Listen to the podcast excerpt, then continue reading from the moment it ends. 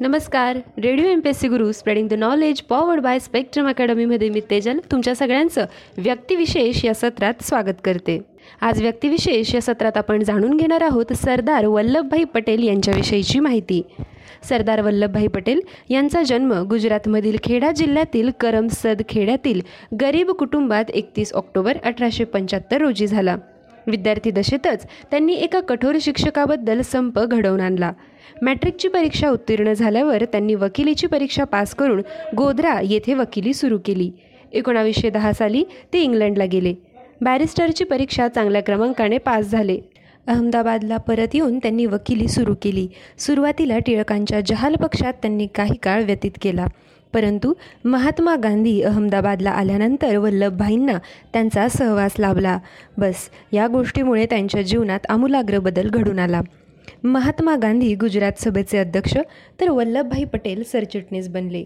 एकोणावीसशे सतरा ते अठराच्या खेडा सत्याग्रहात वल्लभभाई पटेल यांनी भाग घेतला होता. त्यांच्या नेतृत्वात सत्यगृह यशस्वी झाला व शेतकऱ्यांच्या मागण्या सरकारने मान्य केल्या. ते अहमदाबाद नगरपालिकेचे अध्यक्ष बनले व त्यांनी नागरी प्रशासनात अनेक सुधारणा घडवून आणल्या. गांधीजींच्या असहकार चळवळीत देखील त्यांनी भाग घेतला होता. वकिली सोडून दिली व सार्वजनिक जीवनाशी ते एकरूप झाले. दहा लाखाचा निधी उभारून गुजरात विद्यापीठाची स्थापना त्यांनी केली. एकोणावीसशे एकवीसमध्ये ते गुजरात प्रांतिक काँग्रेसचे अध्यक्ष बनले. एकोणावीसशे अठ्ठावीसच्या बर्डोलीच्या सत्याग्रहाची संपूर्ण जबाबदारी त्यांनी स्वतःकडे घेतली. त्या सत्याग्रहात त्यांनी पूर्णपणे यश मिळवले. त्यांना या प्रकरणामुळे भारतभर प्रसिद्धी मिळाली व ते सरदार म्हणून ओळखले जाऊ लागले. एकोणावीसशे एकतीस ते एकोणावीसशे छत्तीसमध्ये त्यांनी प्रांतीय कायदे मंडळात निवडणूक मंडळाचे अध्यक्षपद मिळवले. त्यांनी कराची काँग्रेस पदाचे अध्यक्षपद देखील उपभोगले आहे. एकोणावीसशे चाळीसच्या वैयक्तिक सत्याग्रहात त्यांना महत्त्वाचे स्थान मिळाले होते. चलेजावच्या चळवळीत त्यांना अटक झाली. पंधरा जून एकोणावीसशे पंचेचाळीसला त्यांना तुरुंगातून मुक्त करण्यात आले. भारताच्या स्वातंत्र्यानंतर सुमारे पाचशे पन्नास संस्थाने भारतात विलीन झाली. हैदराबाद संस्थान त्यांना पोलीस कार्यवाहीने भारतात विलीन करावे लागले. त्या तारखेपासून मराठवाडा मुक्तीसंग्राम दिन साजरा केला जातो. या कार्यात सरदार वल्लभभाई पटेल यांना सनदी अधिकारी व्ही पी मेनन यांचे सहाय्य लाभले. सोरटी सोमनाथ मंदिराचा त्यांच्या सहाय्याने जीर्णोद्धार करण्यात आला.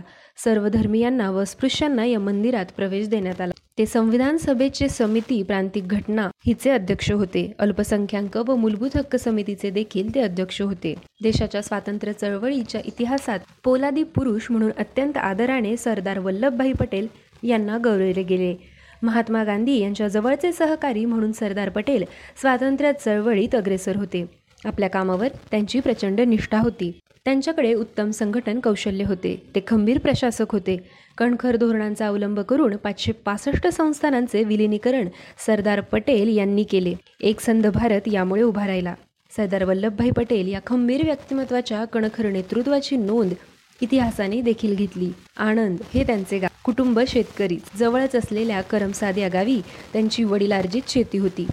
झवेरीभाई हे त्यांचे वडील. या कुटुंबावर स्वातंत्र्य चळवळीचा खूप प्रभाव होता. वडिलांनी अठराशे सत्तावन्नच्या स्वातंत्र्य युद्धात भाग घेतला होता. त्यामुळे वल्लभभाई यांच्यावर घरीच राजकीय संस्कार झाले. त्यांनी आपले वकिलीचे शिक्षण पूर्ण केले आणि बोरसाड येथे वकिली सुरू केली. वल्लभभाई प्रत्येक केसचा बारकाईने अभ्यास करीत एक अभ्यासू वकील म्हणून ते ओळखले जाऊ लागले. पुढे ते प्रतिकूल आर्थिक परिस्थितीतून मार्ग काढून बॅरिस्टर झाले. ते बॅरिस्टर झाले तेव्हाचे साल होते एकोणावीसशे तेरा. त्यांनी यानंतर अहमदाबाद येथे वकिली सुरू केली. वकिलीबरोबरच त्यांनी अहमदाबाद पालिकेची निवडणूक लढवली. तिथून त्यांचा राजकारणात प्रवेश झाला. भारतीय स्वातंत्र्य लढ्याच्या चळवळीत प्रवेश एकोणावीसशे सतरा साली झाला. या साली खेडा जिल्ह्यात प्रचंड पाऊस झाला. त्यामुळे खरीपाचे पीक पूर्णपणे गेले. पुढे उंदरांचा सुळसुळाट तसंच अन्य कीटकांमुळे रब्बीचेही पीक गेले. पंचवीस टक्क्यांपेक्षाही पीक उत्पादन कमी होईल अशी परिस्थिती होती. या दुष्काळामुळे शेतसाऱ्याची वसुली पुढे ढकलावी अशी शेतकऱ्यांची मागणी होती.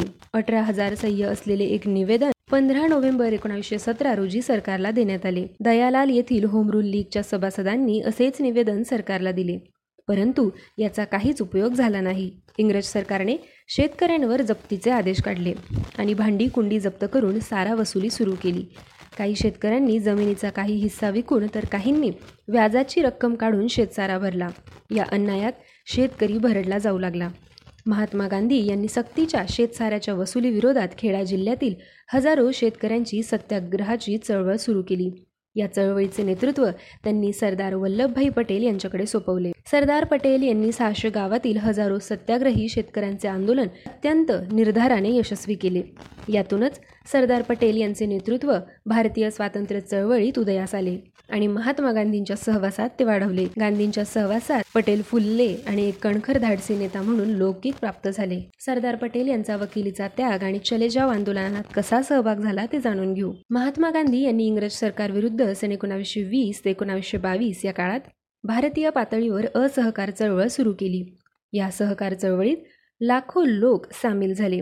या असहकार चळवळीत पंडित मोतीलाल नेहरू चित्तरंजन दास पंडित जवाहरलाल नेहरू सरदार वल्लभभाई पटेल आणि राजगोपालचारी व चिंतामणी केळकर यांनी आपल्या वकिलीचा त्याग केला. न्यायालयातील कामावर त्यांनी बहिष्कार टाकला. सन एकोणावीसशे तीसच्या सविनय कायदेभंग चळवळीत सरदार पटेल यांनी भाग घेतला म्हणून त्यांना अटक करण्यात आली. त्यांना पाच महिन्याच्या तुरुंगवासाची शिक्षा झाली. महात्मा गांधींच्या खांद्याला खांदा लावून सरदार पटेल यांनी सन एकोणावीसशे बेचाळीसच्या चलेजाव आंदोलनात भाग घेतला.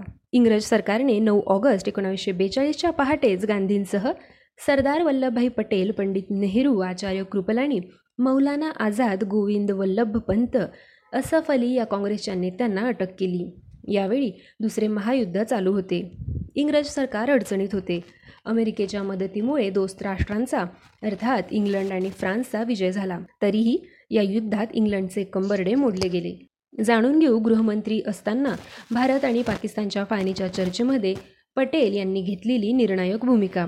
भारताचा राज्यकारभार पाहण्याकरिता काँग्रेस मुस्लिम लीग या अन्य पक्षांशी चर्चा करून इंग्रज सरकारने हंगामी सरकार सप्टेंबर एकोणावीसशे सेहेचाळीस साली नियुक्त केले. या सरकारमध्ये सरदार वल्लभभाई पटेल गृहमंत्री होते. गृहमंत्री या नात्याने त्यांनी भारत आणि पाकिस्तान फाळणीच्या चर्चेमध्ये निर्णायक भूमिका बजावली. त्यानंतर हिंदू मुस्लिम यांच्यात उसळलेल्या प्रचंड जातीय दंगलीमध्ये कणखर भूमिका घेऊन त्यांनी जातीय दंगली आटोकात आणण्याचे अथक प्रयत्न केले. पाकिस्तानच्या आगळीकीविरुद्ध जोरदार इशारा दिला. हिंदू आणि मुस्लिम यांच्याशी व्यवहारवादी भूमिकेतून संवाद साधून शांतता निर्माण करण्याचा प्रयत्न केला. पटेल यांच्या बोलण्यात आणि कृतीत धर्मनिरपेक्षता होती. दरम्यान पंधरा ऑगस्ट एकोणावीसशे सत्तेचाळीस रोजी भारताला स्वातंत्र्य मिळाले. स्वतंत्र भारताचा राज्यकारभार पाहण्यासाठी पंडित जवाहरलाल नेहरू यांच्या नेतृत्वाखाली मंत्रिमंडळ अधिकारावर आले. या मंत्रिमंडळात सरदार वल्लभभाई पटेल उपपंतप्रधान झाले.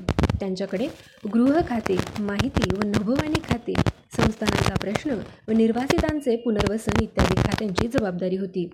सरदार पटेल यांनी तत्कालीन पाचशे पासष्ट संस्थानांचे स्वतंत्र भारतात विलिनीकरण करून एकसंध भारत निर्माण केला. सरदार पटेल यांची ही मोठी ऐतिहासिक कामगिरी आहे. त्यांच्या या कामगिरीने सरदार पटेल खऱ्या अर्थाने पोलादी पुरुष आहेत हे इतिहास सिद्ध झाले. तीन संस्थाने वगळता अन्य सर्व संस्थाने पंधरा ऑगस्ट एकोणावीसशे सत्तेचाळीस पूर्वीच भारतात विलीन करून घेण्याचे श्रेय निसंशय सरदारांचे. परंतु स्वातंत्र्योत्तर काळात ते शरीराने थकले होते आणि गांधी हत्येनंतर तर मनानेही ते थकले. इतिहासातील दंतकथा आवडणे वेगळे आणि त्या दंतकथांनाच इतिहास मानणे वेगळे. बौद्धिकतेच्या प्राथमिक पातळीवर असणाऱ्यांना नेहमीच या दंतकथांचे आकर्षण राहिले आहे. एका अर्थी त्यास गैर ठरवणे अन्यायकारक ठरू शकेल. पण प्रश्न दंतकथांचा नाही. दंतकथांना इतिहास मानणाऱ्यांचा हा प्रश्न आहे. या दंतकथा बहुमताचा गौरव करणाऱ्या असल्या तरी त्या जणू लिखित इतिहासच आहेत असे दडपून सांगण्याचा प्रयत्न होतो. तरीही शहाणपण आणि विवेकाच्या आधारे कधीतरी खऱ्या इतिहासाचा धांडोळा घ्यायला हवा. प्रचलित इतिहासात काही धारणा ठरवून देण्यात आल्या आहेत. सरदार पटेल हे जवळपास हिंदुत्ववादीच होते आणि या नात्याने ते कडवे मुसलमान विरोधक होते. पंडित जवाहरलाल नेहरूंऐवजी त्यांच्याकडे देशाचे नेतृत्व असते तर सर्व समस्या पक्षी पाकिस्तान आणि जम्मू काश्मीर यांसारख्या समस्या कधीच सुटल्या असत्या हे अलीकडच्या काळातील काही महत्त्वाचे गैरसमज आहेत. बहुसंख्याकांच्या इच्छेमुळे हे समज म्हणजेच वास्तव इतिहास आहे असे अनेकांना वाटते. त्यांना तसे वाटावे अशीच प्रचाराची राळ उडवून दिली जात असल्याने उडणाऱ्या प्रचार धुरळ्यासमोर हा वर्ग डोळे मिटून घेतो. विचारक्षमता मिटली आणि डोळेही मिटले गेले की पाहता पाहता दंतकथाच इतिहास होऊन जातात. संपूर्ण स्वराज्याचा ठराव करावा की न करावा हा मुद्दा होता. त्याबाबत बरीच भवती न भवती झाल्यानंतर सव्वीस जानेवारी एकोणावीसशे तीस या दिवशी संपूर्ण देशाने पूर्ण स्वातंत्र्याची शपथ घ्यावी असे ठरले. याचे नेतृत्व पंडित नेहरूंकडे आपसूक आले. कारण त्यावेळी पंडितजी हे काँग्रेसचे महात्मा गांधी यांच्या खालोखाल दुसऱ्या क्रमांकाचे लोकप्रिय नेते होते. पुढे एकोणावीसशे पस्तीसच्या कायद्यानुसार होणाऱ्या निवडणुका हे आव्हान होते. त्यासाठी पुन्हा एकदा पंडित नेहरू यांच्याकडे काँग्रेस अध्यक्षपदाची सूत्रे देण्याखेरीज पर्याय नव्हता. निवडणुका जिंकण्यासाठी आवश्यक ती लोकप्रियता ही त्यावेळी गांधींनंतर फक्त नेहरू यांच्याकडे होती. त्यावेळी सरदारांकडे पक्षाच्या संसदीय मंडळाची सूत्रे दिली गेली. पण त्यावेळी याचा अर्थ नेहरूंकडे अधिक जबाबदारी असाच होता. अध्यक्ष हाच तत्कालीन काँग्रेसचा राजकीय चेहरा होता. त्यामुळे एकोणावीसशे बेचाळीस सालीच गांधींनी पंडित नेहरू हे आपले राजकीय वारस असल्याचे जाहीर केले. याबाबत त्यावेळी सर्व नेतृत्वगण इतका ठाम होता की स्वातंत्र्य मिळण्याआधी एक वर्ष म्हणजे एकोणावीसशे सेहेचाळीस साली मौलाना अबुल कलाम आझाद यांना काँग्रेस अध्यक्षपद सोडल्यानंतर त्या जागी नेहरू आले. सरदारांकडे पंतप्रधानपद जायला हवे होते. असे म्हटले जरी जात असले तरी एकोणावीसशे पंचेचाळीस साली सरदार तुरुंगातून सुटले त्यावेळी ते अत्यंत अशक्त अवस्थेत होते. मधुमेह आणि रक्तदाबाने त्यांचे शरीर पोखरले गेले होते आणि कौटुंब औदासिन्यामुळे मनही काळवंडलेले होते. चार मार्च एकोणावीसशे अठ्ठेचाळीस या दिवशी म्हणजे महात्मा गांधी यांच्या हत्येनंतर जेमतेम महिनाभरात त्यांना हृदयविकाराचा इतका तीव्र झटका आला की जीवनयात्रा संपुष्टात येते की काय अशी परिस्थिती निर्माण झाली. डॉक्टरांनीही यावेळी आशा सोडली होती. सरदार यातून वाचले पण कमालीचे अशक्त होऊन. आता यापुढे माझ्या आजारपणाची बातमी येणार नाही ती थेट मृत्यूचीच येईल अशा आशयाचे त्यावेळी त्यांचे उद्गार होते. पुढे त्याच वर्षी डिसेंबर महिन्यात त्यांचे निधन झाले. म्हणजे स्वतंत्र भारतातील पहिल्या निवडणुका देखील ते पाहू शकले नाही. पंडित नेहरू हे त्यांच्यापेक्षा तब्बल पंधरा वर्षांनी लहान होते. सरदार हे महात्मा गांधी व मोहम्मद अली जिना यांच्या पिढीचे. हे तिघेही भारत स्वतंत्र झाला त्यानंतर पाठोपाठ गेले. सरदारांच्या जगण्याचे प्रयोजन असलेल्या गांधी यांची हत्या झाली आणि सरदारांचा जीवनरस आटत गेला. याचा अर्थ सरदारांना पंतप्रधान पद व तत्सम अधिकार पदाची इच्छा नव्हती काय? या संदर्भात त्यांचे एक विधान पुरेसे सूचक ठरते. ते विधान म्हणजे इच्छा बाळगण्यासाठी माणूस तरुण व निकोप असावा लागतो. आम्ही तसे नाही. इतकेच सरदार या संदर्भात म्हणतात.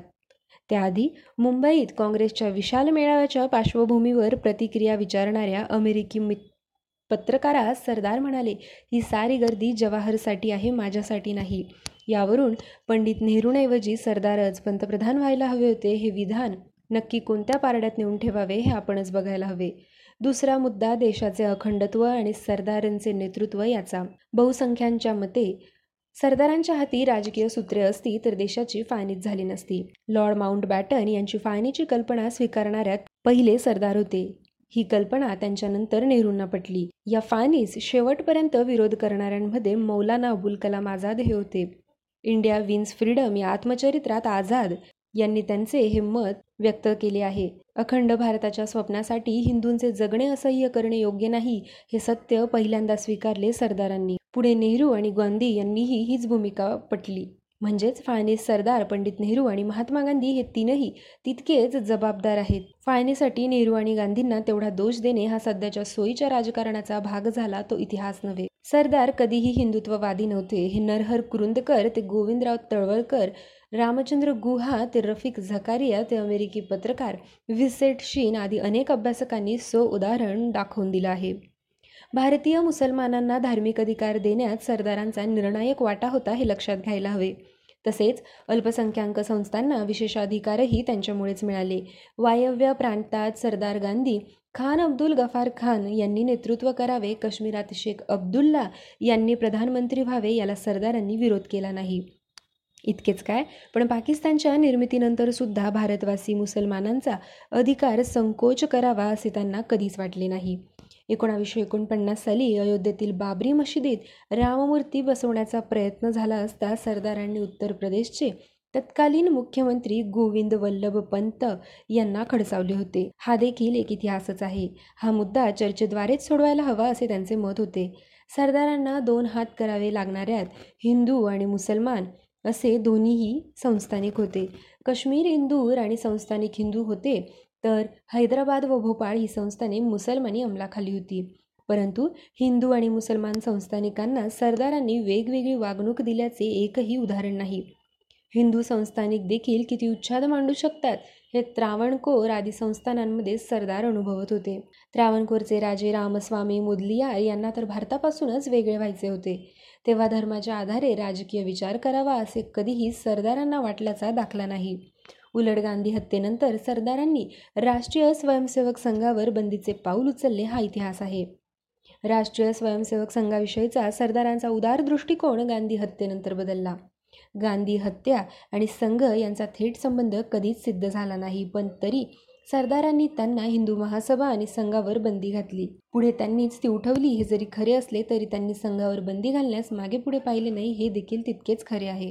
गांधी हत्येने व्याकुळ झालेल्या सरदारांनी राजीनामाही देऊ केला होता पण नेहरूंनी तो स्वीकारला नाही. नाठाळ संस्थानिकांना वटणीवर आणणे ही सरदारांची ऐतिहासिक कामगिरी होती. तीन अपवाद वगळता त्यांनी स्वातंत्र्यापूर्वीच ती पूर्ण केली. जुनागड हैदराबाद आणि जम्मू काश्मीर ही तीन संस्थाने वगळता अन्य सर्व संस्थाने पंधरा ऑगस्ट एकोणावीसशे सत्तेचाळीस पूर्वीच भारतात विलीन करून घेण्याचे श्रेय सरदारांचेच हे आपण माहीत करून घेतले. आपल्या पोलादी कामगिरीने संपूर्ण भारतात प्रेरणादायी बनलेले सरदार वल्लभभाई पटेल आपल्या वयाच्या पंच्याहत्तरीत पंधरा डिसेंबर एकोणीसशे पन्नास रोजी हा भारत व हे जग सोडून निघून गेले.